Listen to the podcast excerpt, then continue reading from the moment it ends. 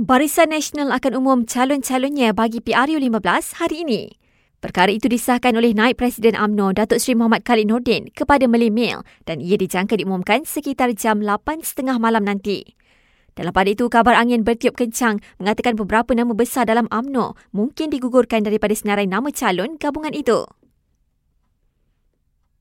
Sementara itu, PKR mengesahkan 10 calonnya akan bertanding di Sabah untuk PRU kali ini. Jumlah tertinggi dalam gabungan Pakatan Harapan.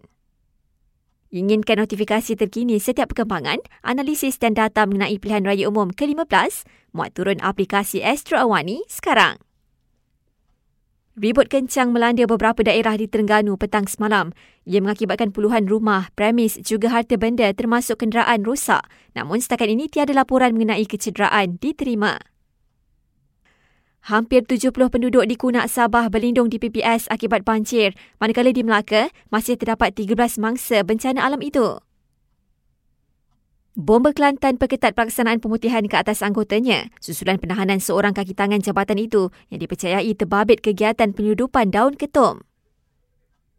Dan Instagram terhenti sejak malam tadi yang menyaksikan sebilangan besar pengguna mengadu akaun mereka telah dikunci. Difahamkan, ia disebabkan masalah teknikal namun Instagram tidak mengulas lanjut dan sedang berusaha mengatasinya.